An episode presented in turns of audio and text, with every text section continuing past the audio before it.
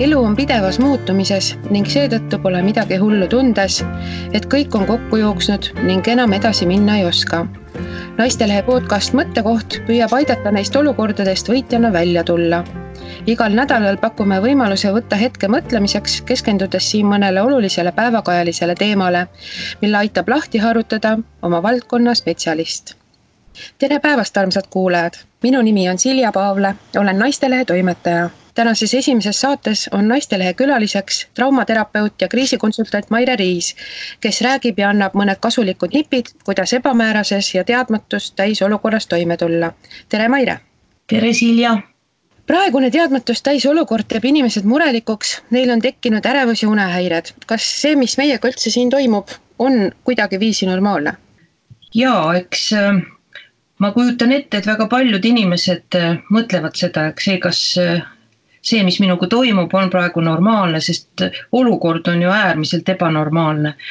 et ma olen selles valdkonnas olnud kakskümmend viis aastat ja, ja kohtunud erinevate kannatustega ja inimestega, kes neid kannatusi kannavad ja on läbi elanud ja elamas. ja siis on ikkagi üks küsimus inimestel, kes kogevad nii, nii tugevaid tundeid ja, ja väga keerulisi,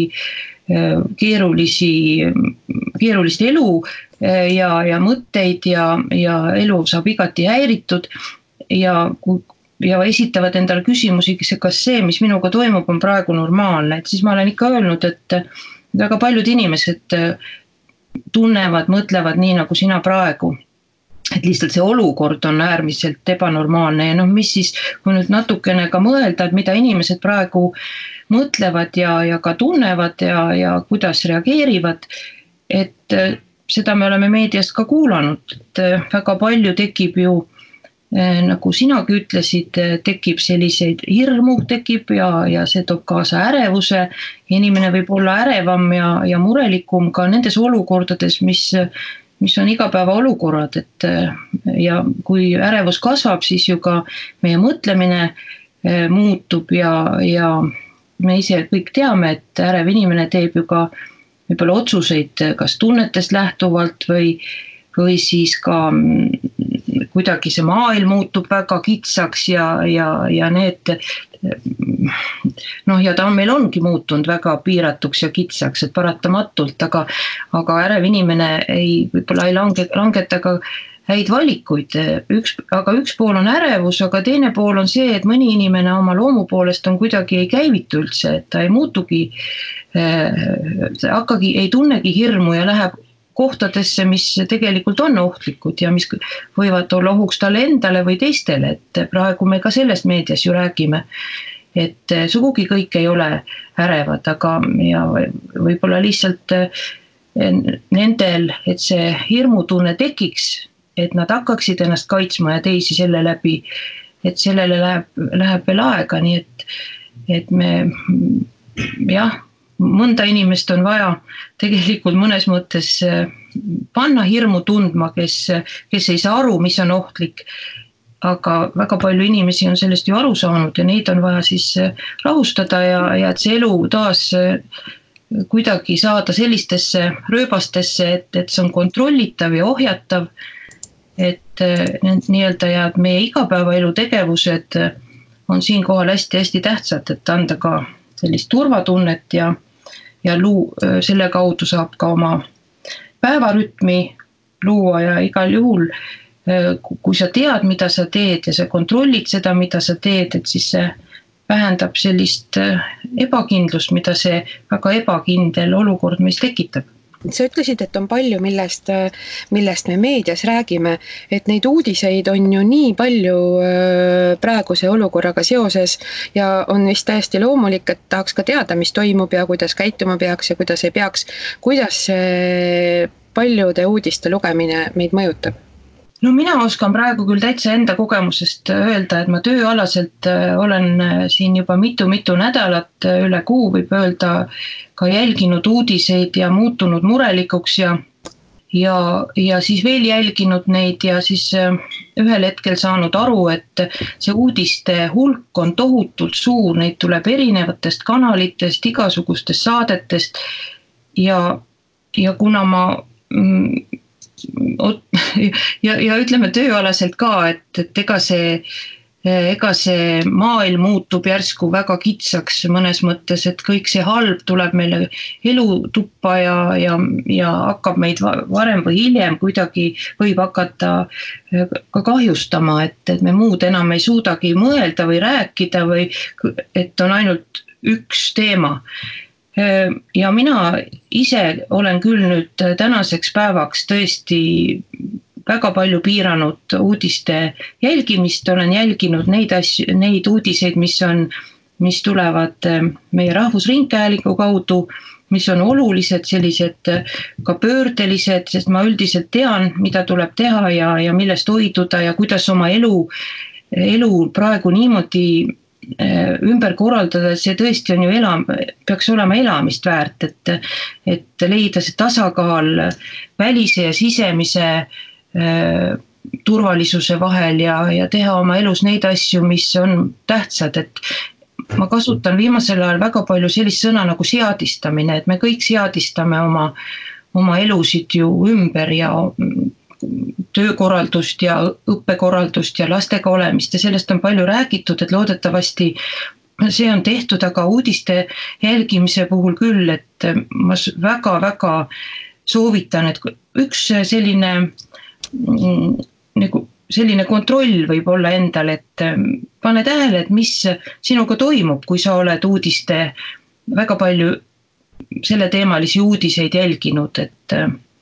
et kas see teeb sind rahulikumaks, teeb see sind rahutumaks, et me üldiselt teame kriisipsühholoogiast ju seda, et informatsioon on rahustava iseloomuga, seda kutsutakse ka, see on esmane psühholoogiline esmaabi. aga praegu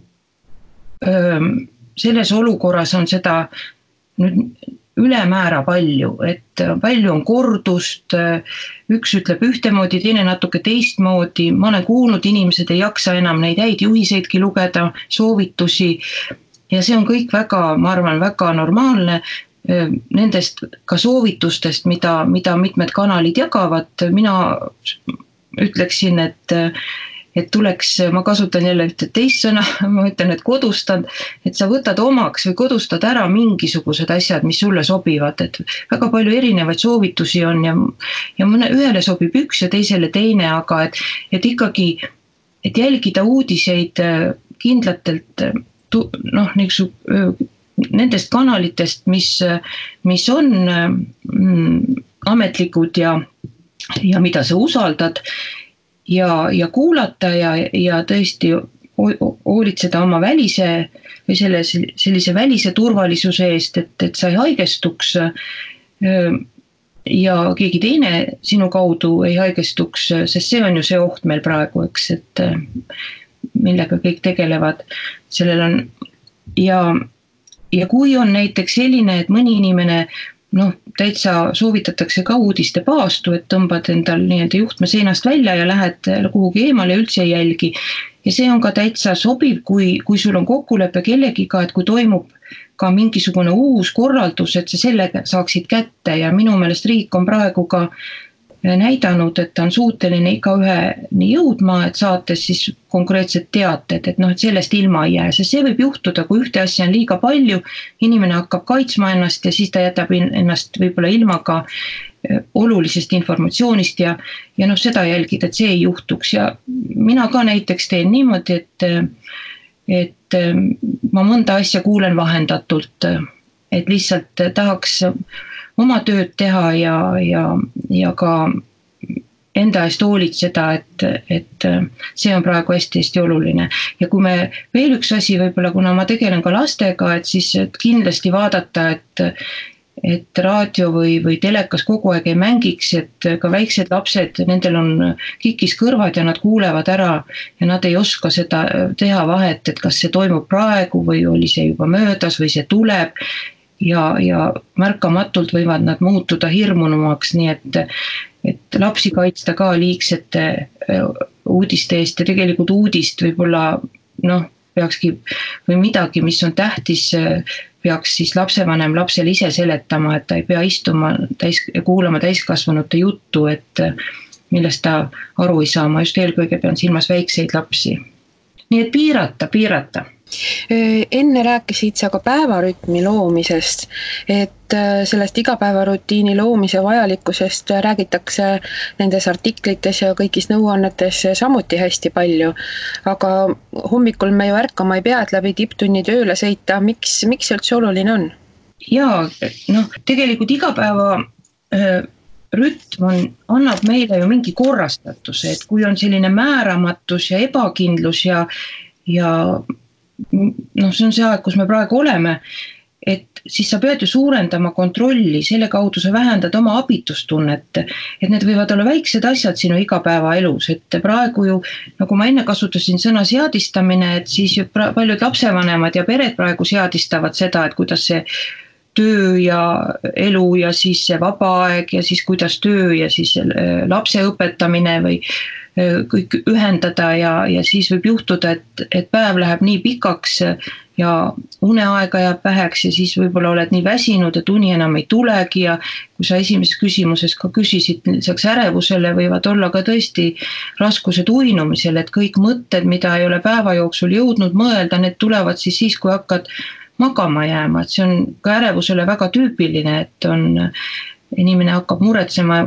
vahetult enne magama jäämist ja siis ta võib olla enda peale pahane, et mis nüüd minuga toimub ja mul niigi vähe und ja nüüd ma siin olen. et, et selles mõttes tõesti vaadata oma päevas ka, et mis on need kohad, kus ma enda eest hoolitsen ja, ja, ja et noh, seda on küll nii palju räägitud, et see toitumine on tähtis, eks, ja siis võtad pausid, nii nagu töölgi olid, käisid kuskil söömas samamoodi päevas, et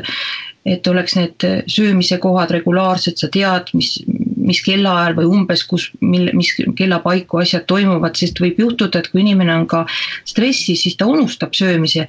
noh, enne kui tühi kõht annab märku, et nüüd on küll õhtu käes, ma osk-, tean seda väga täpselt enda, enda kogemusest ka, kuidas teinekord, kui on väga kiire ja stressirohke aeg, et et läheb söömine meelest ära, et ei olegi nagu isu ja siis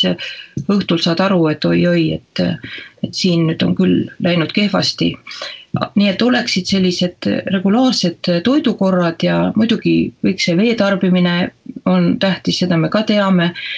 ja, ja et oleks tasakaalus just ka need toredad tegevused ja millest nüüd võib-olla selle töökoormuse ja õppimiskoormusega inimesed ei saa nii hästi nendele pihta, et, et olla siin ka leidlik.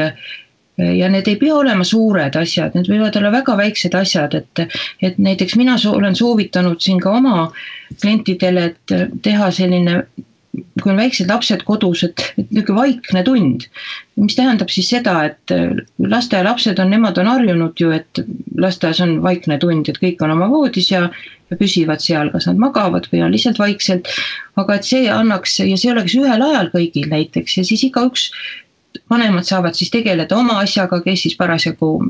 mis asja tahab, nii et sellist oma aega ka tööalaselt oleks vaja või oma puhkeaega, et ja see ei pruugi olla nii pikk, aga see oleks igas päevas, et et kui on päevarütm ja rutiin, et sinna tulevad kordused ja see, et, et sa tead, selline rütmiline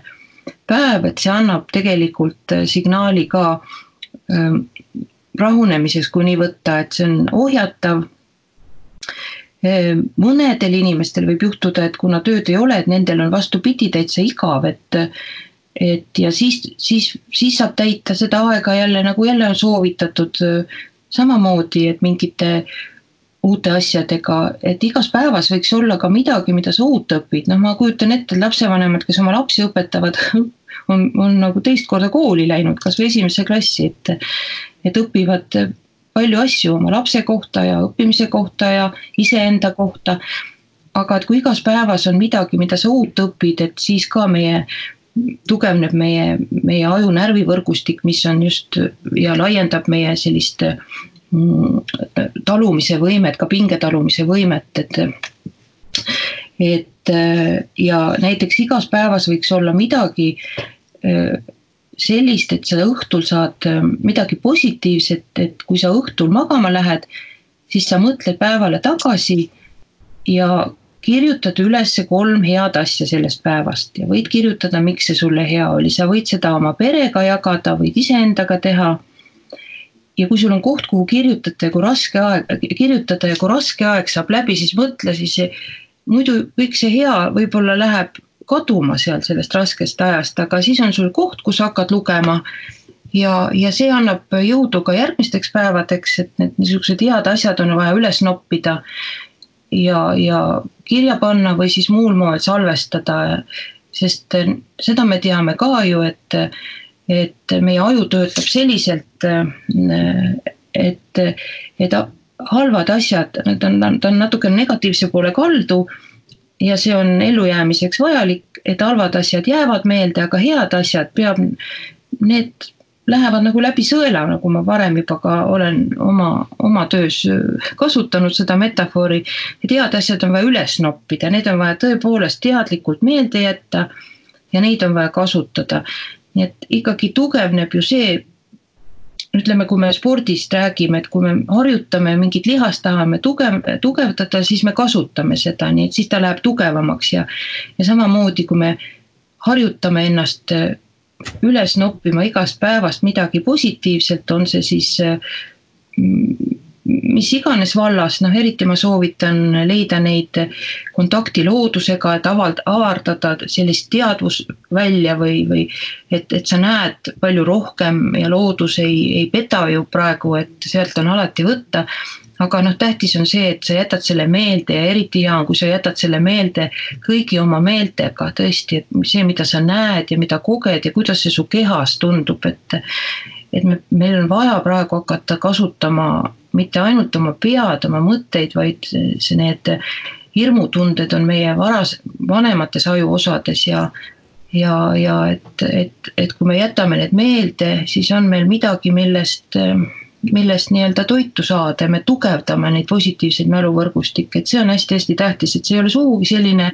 pehme jutt lihtsalt, et see on väga palju öö, meie, meie närvisüsteemis ja meie ajutegevusega seotud kõik need, kõik need sellised teadmised, millest ma praegu natukene olen rääkinud mm. -hmm. ja võib-olla siis veel igapäeva asjades, see on ka natuke laiem ka, et et kui sa teed,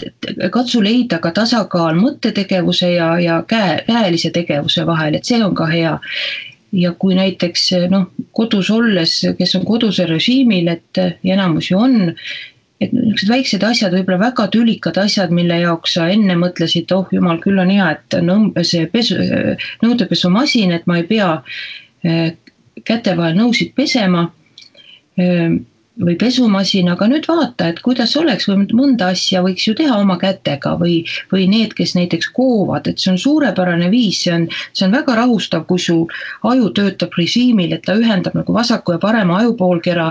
just sellise peenmotoorika kaudu, et sa kood kahe, kahte kätt kasutad, kas siis nõudepesuks, kudumiseks, nokitsemiseks, kasvõi pusle kokkupanemiseks, et, et selline käeline tegevus ja igal tegevusel, mis on konkreetne ja tal on konkreetne tulemus, see suurendab ka kontrolli, et ma näen, et minu, minu, minu tegevusel on mingi tulemus, et mina, ma olen selles valdkonnas olnud hästi palju noh, kus on olnud vaja kasutada mitte nii palju käelist tegevust, et ma tõeliselt olen harjunud nautima seda, kui ma oma käega midagi teen, noh. noh, kevad annab nüüd võimalust ju, kellel on aed aias olla, et sa näed seda tulemust, et vahel teed süüa, sa näed seda tulemust, pesed nõusid, sa näed tulemust et, et need sellised väiksed asjad muutuvad praegu tegelikult oluliseks ja nendest saab täitsa nii-öelda kinni hoida, et need pakuvad turvatunnet, et et muidu kaob sinna mõtterägastikku, võib inimene ära kaduda ja, ja, ja läheb kuhugi eemale sellest hetkest, kus ta parasjagu on, et et, et, et tuua ennast tagasi sellesse hetke, kus sa oled ja, ja sellesse tegevusse, mida sa teed, et sellel on praegu hindamatu väärtus mm. -hmm. aga nagu, nagu enne juba juttu oli, et aeg on pingeline ja see väsitab rohkem ja väsitab ju ka igasuguste argiste asjadega toimetulek. kuidas need väikesed asjad üles leida, mis, mis edasi minema jõustaksid? no ma olen seda, seda ka oma töös noh pika, pikkade aastate jooksul ka näinud, et tegelikult inimesed vahel tahavad suuri asju, et noh, et puhkus tähendab reisi ja, ja aga me võime võime võtta puhkehetki ka, ka siis, kui me ei lähe kuhugi, me võime kujutleda midagi, me võime, võime näiteks kujutleda ennast, ennast öö, mingisugusesse mm, no ma kasutan väga palju sõna oma töös traumeeritud inimestega just turvalist, turvalisus, et see on tähtis taastada, praegu meil on ju selline turvalisuse illusioon on meil kõvasti kannatada saanud ja mõnel on see päris kadunud. et maailm on turvaline koht ja inimesed on turvalised ja mina tean, mis ma teen. aga, aga et, et näiteks kujutluse kaudu viia ennast kuhugi, kas selles päevas mingisse hetke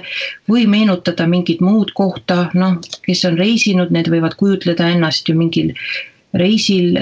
ühte kohta, kus nad tundsid ennast rahulikuna. ja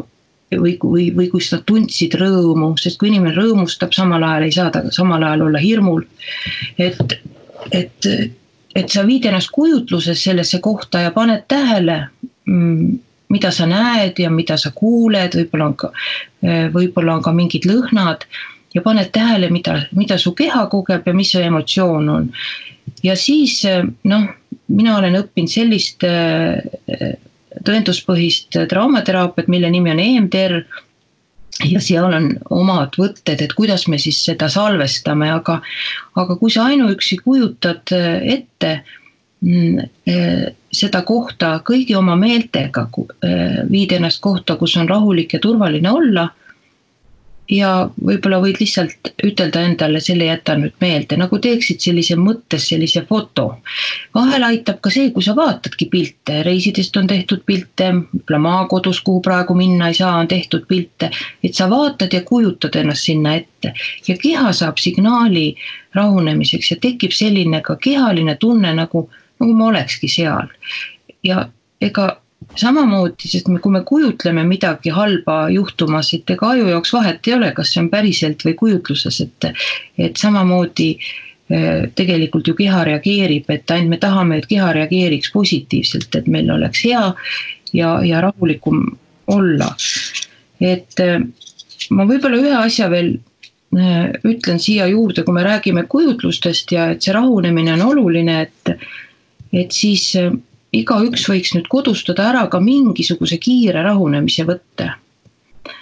et noh, kõige kiirem võte on ikkagi mm, tegelikult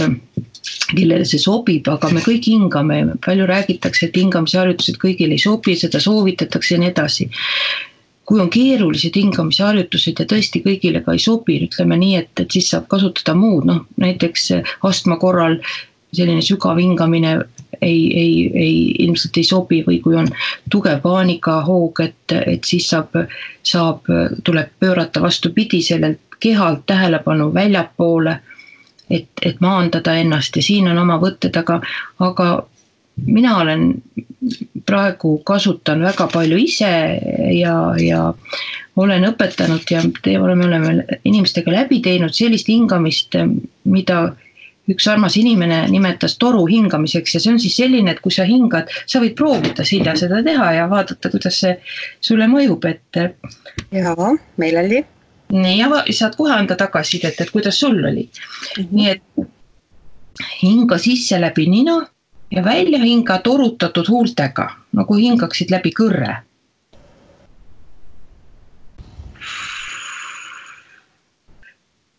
ja hinga mõned korrad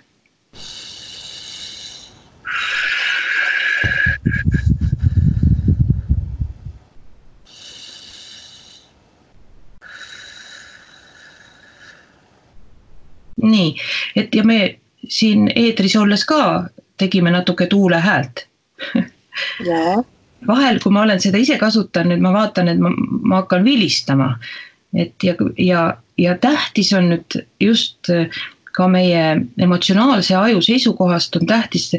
see väljahingamine, et, et meil limbilises süsteemis on selline struktuur, mida kutsutakse mandeltuumaks, seal on nii-öelda nagu, kui ma tava, lihtsas, lihtsalt ütlen, et, et seal on nii-öelda ohumärkide andmebaas, seal on ka hirm ja muud, muud, muud emotsioone, aga, aga see mandeltuum sisse hingates aktiveerub, justkui ütleks, et oi, mis nüüd? Ja välja hingates deaktiveerub ehk rahuneb, keha saab signaali rahunemiseks, nii et selline hingamine rahustab meie närvisüsteemi just, et kus väljahingamine on pikem mulle endale see väga praegu sobib ja meeldib sellepärast ma seda ka õpetan ja siis seda soovitatakse siis teha mm, üks, kaks minutit ja ühes minutis on üks neli kuni kuus hingetõmmet. ja kui ma sinu käest praegu, Silja, küsin, et, et kuidas sulle tundus, kas väljahingamine oli pikem kui sissehingamine? Mul vist ei olnud praegu.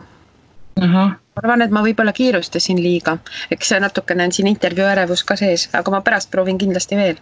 jaa, proovi jah, sest et kui me hakkame hingama niimoodi kiiresti, siis, siis me läheme sellisesse hüperventilatsiooni ja see nüüd ei ole küll see eesmärk.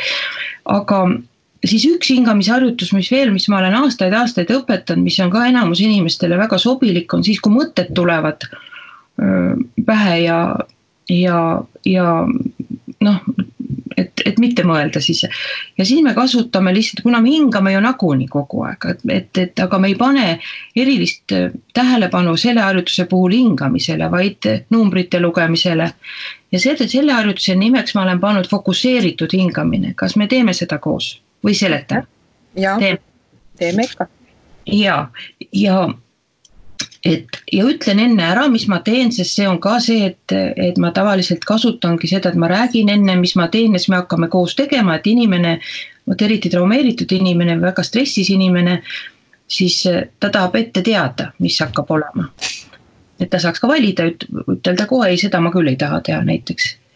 et ähm, ja, ja tal on kontroll, et ta saab ja see on tähtis, stressis inimesel peab olema, ta peab selle kontrolli tagasi saama endale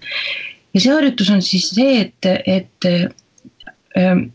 et tavaliselt sisse ja välja hingamisel me hakkame numbreid lugema viiest üheni. nii et sissehingamisel viis ja väljahingamisel viis ja edasi neli, kolm, kaks, üks, aga teeme seda nii, et võib-olla siis see podcast'i kuulaja saab ka seda koos teha, et, et siis on meil natukene selline tegemine praegu. nii et ma ütlen ette ja sina siis, kui oled, olid nõus, et siis sa teed kaasa mm. -hmm. nii, ja vali nüüd enda tempo, sest ma ei näe sind praegu ja mul pole õrna aimugi, kui kiiresti sinu, sinu hingamine on, nii et kui mina räägin natuke ähm,, juhendan aeglasemalt, siis või kiiremini, siis sina tee ikka oma, omas tempos, eks? Jah. ja ära, ära minu äh, selle juhise järgi hinga, hinga enda järgi, aga ma lihtsalt, see juhis on nagu selleks, et sa tead, et sul oleks meeles, mis sa praegu siis teed. nii et sisse hingates ütle mõttes viis. ja välja hingates ütle viis. sisse hingates ütle neli. välja hingates ütle neli. Sisse hingates ütle kolm välja hingates ütle kolm. sisse hingates ütle kaks. välja hingates kaks. sisse hingates üks. ja välja hingates üks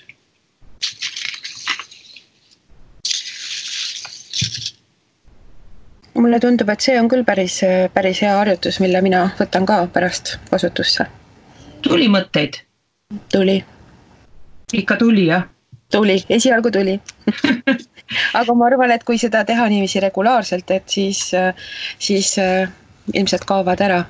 jah, ja ega sa ei saa ju päris mõtteid ära kaotada ka praegu, sest sa tahad võib-olla midagi muud küsida. just et äh, ja siis on veel sellised, ütleme need, kes, kellele hingamine ei sobi, et, et me saame ennast ka maandada ja, ja eriti kui on muremõtted, et siis me, need on, mõtted on meil ju peas, on ju nii? nii on jah. jah, ja kui on mõtted peas, siis selline küsimus, et kus mu jalad on, viib tähelepanu jalgadele, viib peast kaugemale, et see on täiesti tore, tore küsimus endale, endale kasutusse võtta, mina olen seda teinud. ja, ja maandamine on ju see, meile öeldakse ka eesti keeles, et äreva inimese kohta või, või sellise ülierutunud inimese kohta, et tal on jalad maast lahti. on mm, -hmm. on öeldakse küll niiviisi jah. jah, väga õieti öeldakse, väga tabavalt öeldakse see,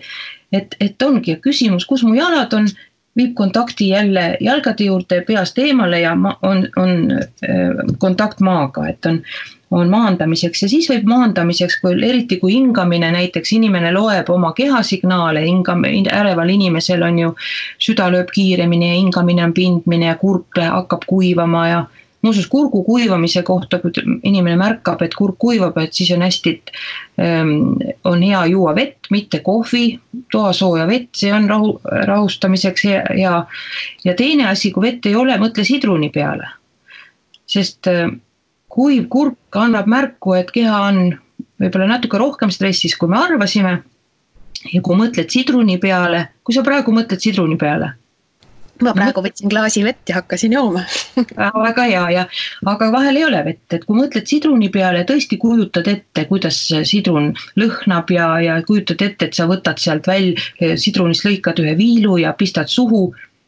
Siis no ma olen seda väga palju aastaid gruppidega ka küsinud, enamus inimesel nägu tõmbub grimassi ja, või mõni ütleb, et oi kui hea sidruni maitse, aga igal juhul see toob sülje suhu ja, ja see on juba märk sellest, et keha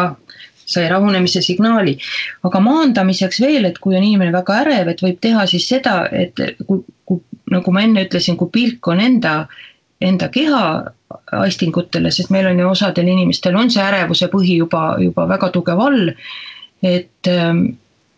juba eelnevatest koge-, kogemustest ja, ja, ja on, on raske rahulikuks jääda. Et siis saab pöörata tähelepanu endast väljapoole ja näiteks otsida ruumis, no kui sina nüüd oma ruumis, kus sa oled, äh,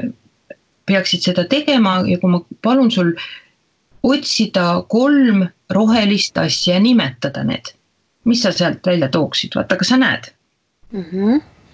nööpnõel. jaa mm. -hmm. siis äh, märkmepaber.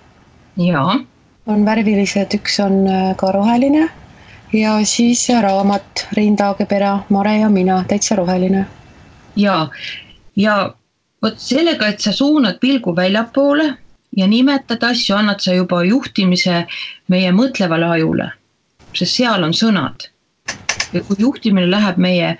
meie mõtlevale ajule, et siis, siis ju keha saab signaali ju rahunemiseks, et, et madalamates aju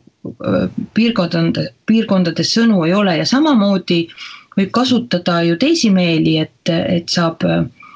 noh, nägemist võib ju kasutada veel mitut moodi, otsid, otsid näiteks lihtsalt nimetada asju, otsid värvi järgi, vahel ka kuju järgi. et ma olen seda väga palju teinud,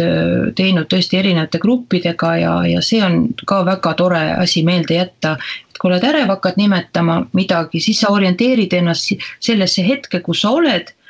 tood tagasi siia ja praegu ja kui see ruum, kus sa oled, on turvaline, et siis ja ütled sõna sellele, mis sa näed siis tegelikult see, see maandab. et seda kriisiolukordades ammu kasutatakse äh, inimeste äh, oleviku tagasitoomiseks, et mure viib meid tulevikku ju ja, ja, ja võib-olla sageli ka muretseme, kujutame hirmsat tulevikku ette, seda ei ole üldse vaja. et ja nii et ja veel üks asi, mis rahustab, on, et kui me anname sõna emotsioonile, seda on nüüd uuritud ka, et kui me emotsiooni nimetame või kehaaistingu me nimetame, noh näiteks, et mingis olukorras saan aru, et süda kiiresti lööb ja, ja võib-olla mõtlen, et see tunne on, on,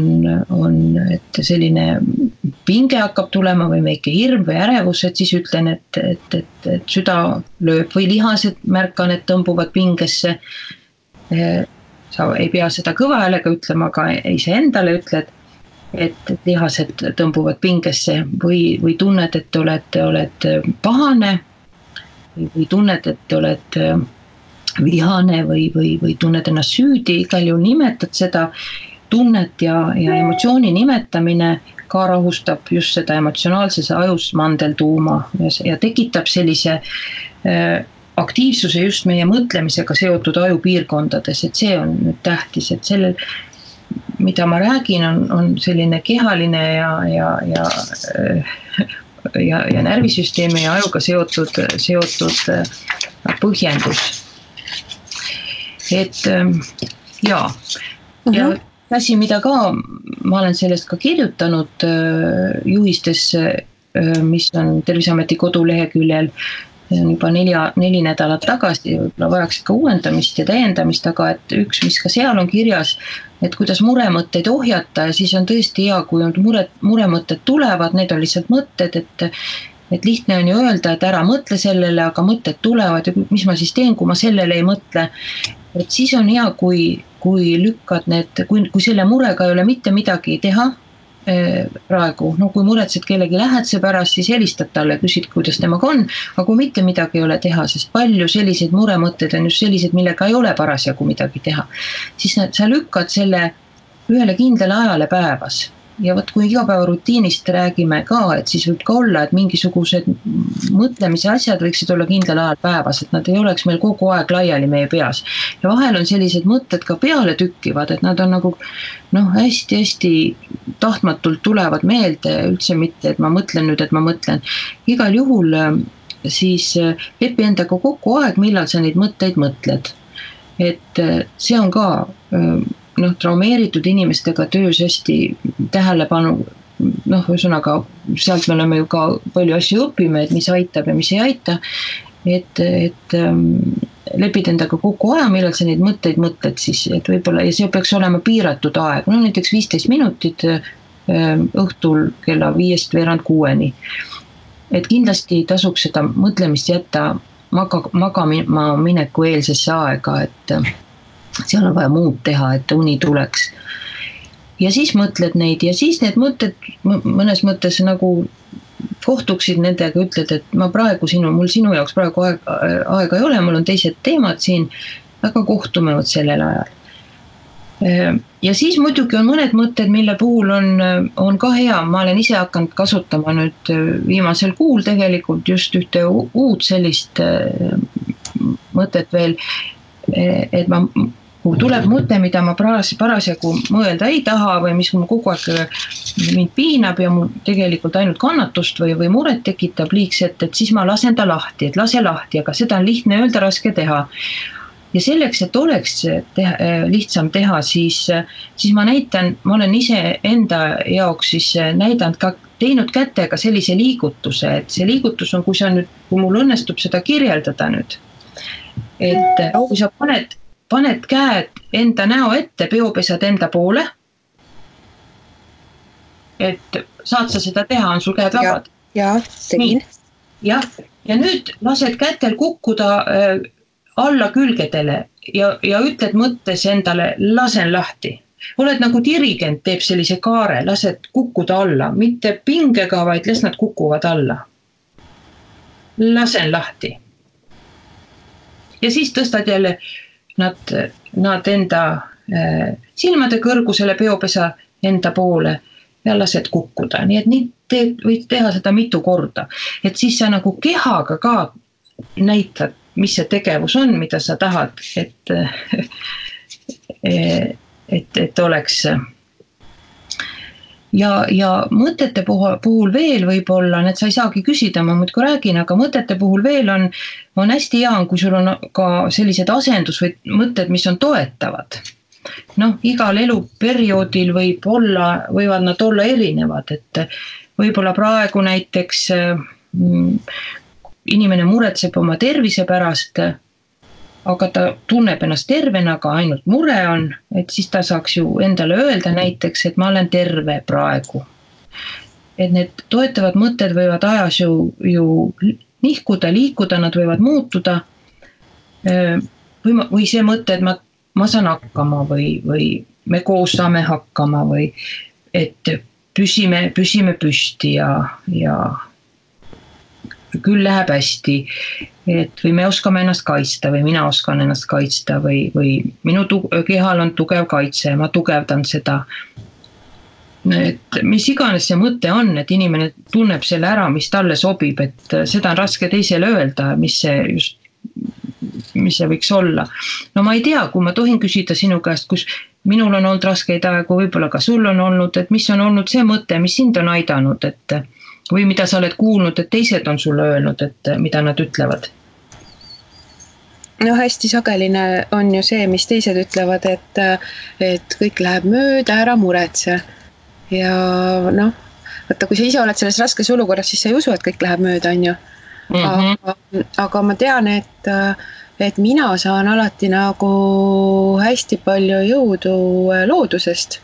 et ma isegi nagu ei mõtle, siis ma lihtsalt äh, lähen metsa ja lihtsalt olen, lihtsalt vaatan, kuidas, äh, kuidas lehed kasvavad, kuidas linnud äh, hullavad, teevad oma tegemisi, mõnikord kohtud oravaga kuskil metsas. et, et sellest on nagu hästi palju kasu olnud minul ja, ja see on ka minu soovitus tegelikult, et loodusega kontaktis olla, et sa peatud ja vaatad ja kuulad ja kasutad kõiki oma meeli ja salvestad selle.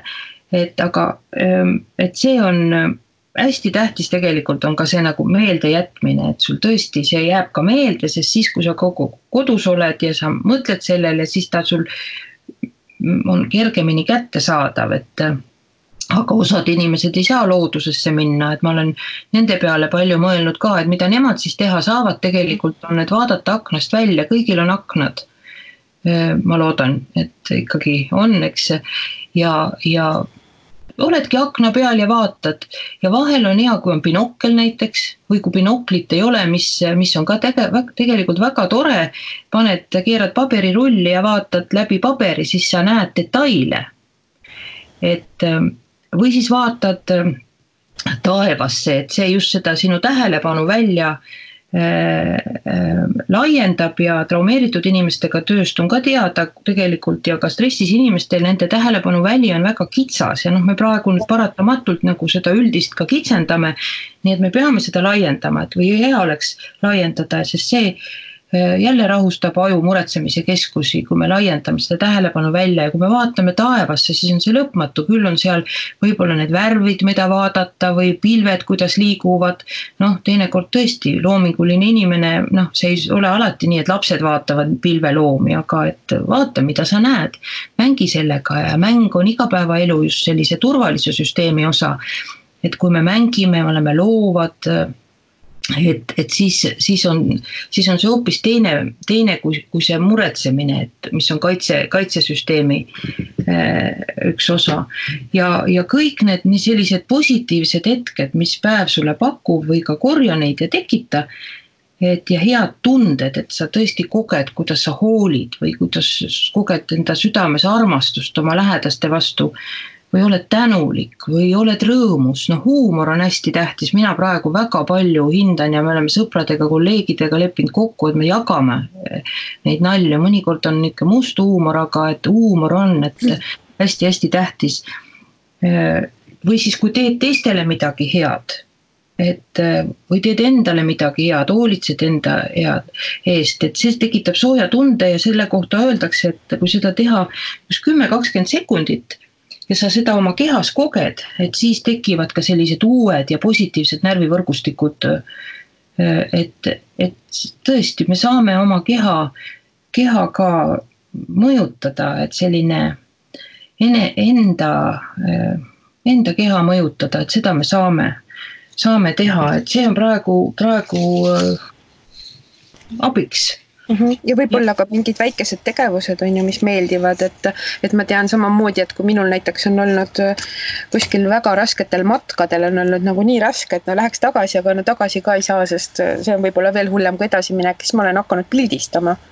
ja, ja argipäevadel ka, et mulle tundub, et näiteks piltide tegemine on see, mis viib nagu mõtted eemale, siis sa keskendud mingitele detailidele ja pärast on poole lihtsam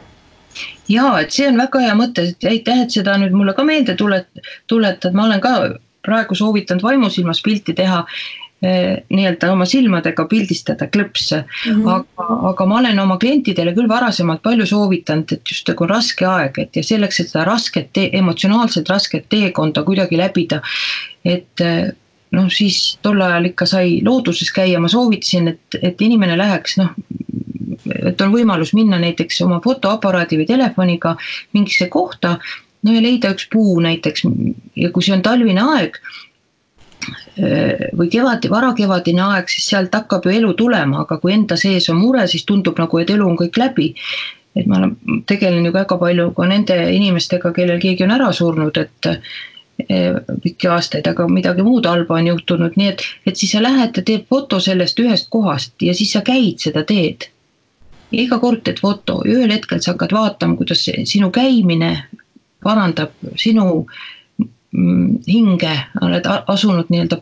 paranemise teele ka hingelises mõttes, et ja, ja, ja see pilt, kui sa paned selle pildi pärast jooksma ühest samast kohast, siis erinevate programmidega saab ju kiiremalt jooksma panna, et siis sa näed, kuidas see lill hakkab kasvama või puu läheb lehte, et näiliselt selline just see talvine koht ka, et kui tundub, et elu ei ole puus, et kõik on raagus, aga elu on, aga teda ei ole näha, et samamoodi sa saad oma elujõudu niimoodi kasvatada, mis raskel hetkel võib olla ära kaduda, nii et praegusesse aega, kus me kõik siin oleme, et on need väga head mõtted ja aitäh sulle selle meenutuse eest, et tõesti teha või, või erinevaid pilte teha. Ja, ja pärast vaatad neid ju, need on ju ja nüüd vaat-, võib ju vaadata ka neid pilte, mis, nagu ma enne ütlesin, mida sa oled juba teinud. just. tähtis on, et see, see, mis olukord praegu äh, on, et, et see ei määratleks, kes meie oleme. et, et see ei defineeri meid kuidagi, et me oleme palju enamat kui see olukord või palju enamat kui või, või mingi tunne ei ütle, kes me oleme et, et, et see, see, et me oleme niimoodi rohkem piiratumad ja peame arvestama eh, paljude asjadega, mille peale enne üldse ei mõelnud, et see peaks muutma meid, meid, meid lukustama rohkem kui äh, kui, kui turvalisuse seisu, seisukohast vajalik on, nii et selline leidlikkus on hästi tähtis, nii et see sise, oma sisemise tarkuse kasutamine on ka, et võib-olla sellised küsimused, et mida ma olen varem teinud, kui on olnud rasked ajad, mis, mis siis on mind aidanud, kas on midagi, mida ma praegu saaksin teha et enesetunnet paremaks teha, aga kõige tähtsam on see, seda tuleb teha. Sest me teame väga palju asju ka sellest, nendest soovitustest, mida inimesed praegu jagavad see on kõik teada, füüsilise tervisest on vaja hoolitseda, vaimse tervisest on vaja hoolitseda, nii ja naa neid asju teha. aga miskipärast me ei tee, et küll me ju noh, mina tean vähemasti endast ja paljusid inimesi uuel aastal alguses, mis lubadusi kõik saab antud, aga kus nad on siis? et selle tegemiseni jõudmine on raske, nii et üks asi korraga oleks siis see soovitus, et üks asi korraga, et aga tee seda ja korda ja korda ja korda. kui leidsid asja, mis sinuga töötab siis korda seda mitte siis, kui sul seda vaja on, vaid eh, nii nagu treeningul ka, et võistlusteks valmistud, et eh, ikka kordama peab. et siis ta muutub sulle harjumuseks. Eh. ja, ja kui ei tule kohe kõik asjad välja, siis enda suhtes on ju väga tark praegu olla heatahtlik. kui on er-, energiat vähem või raha vähem või midagi ja, ja kipud võrdlema enda varasema olukorraga või, või, või teistega, et siis äh,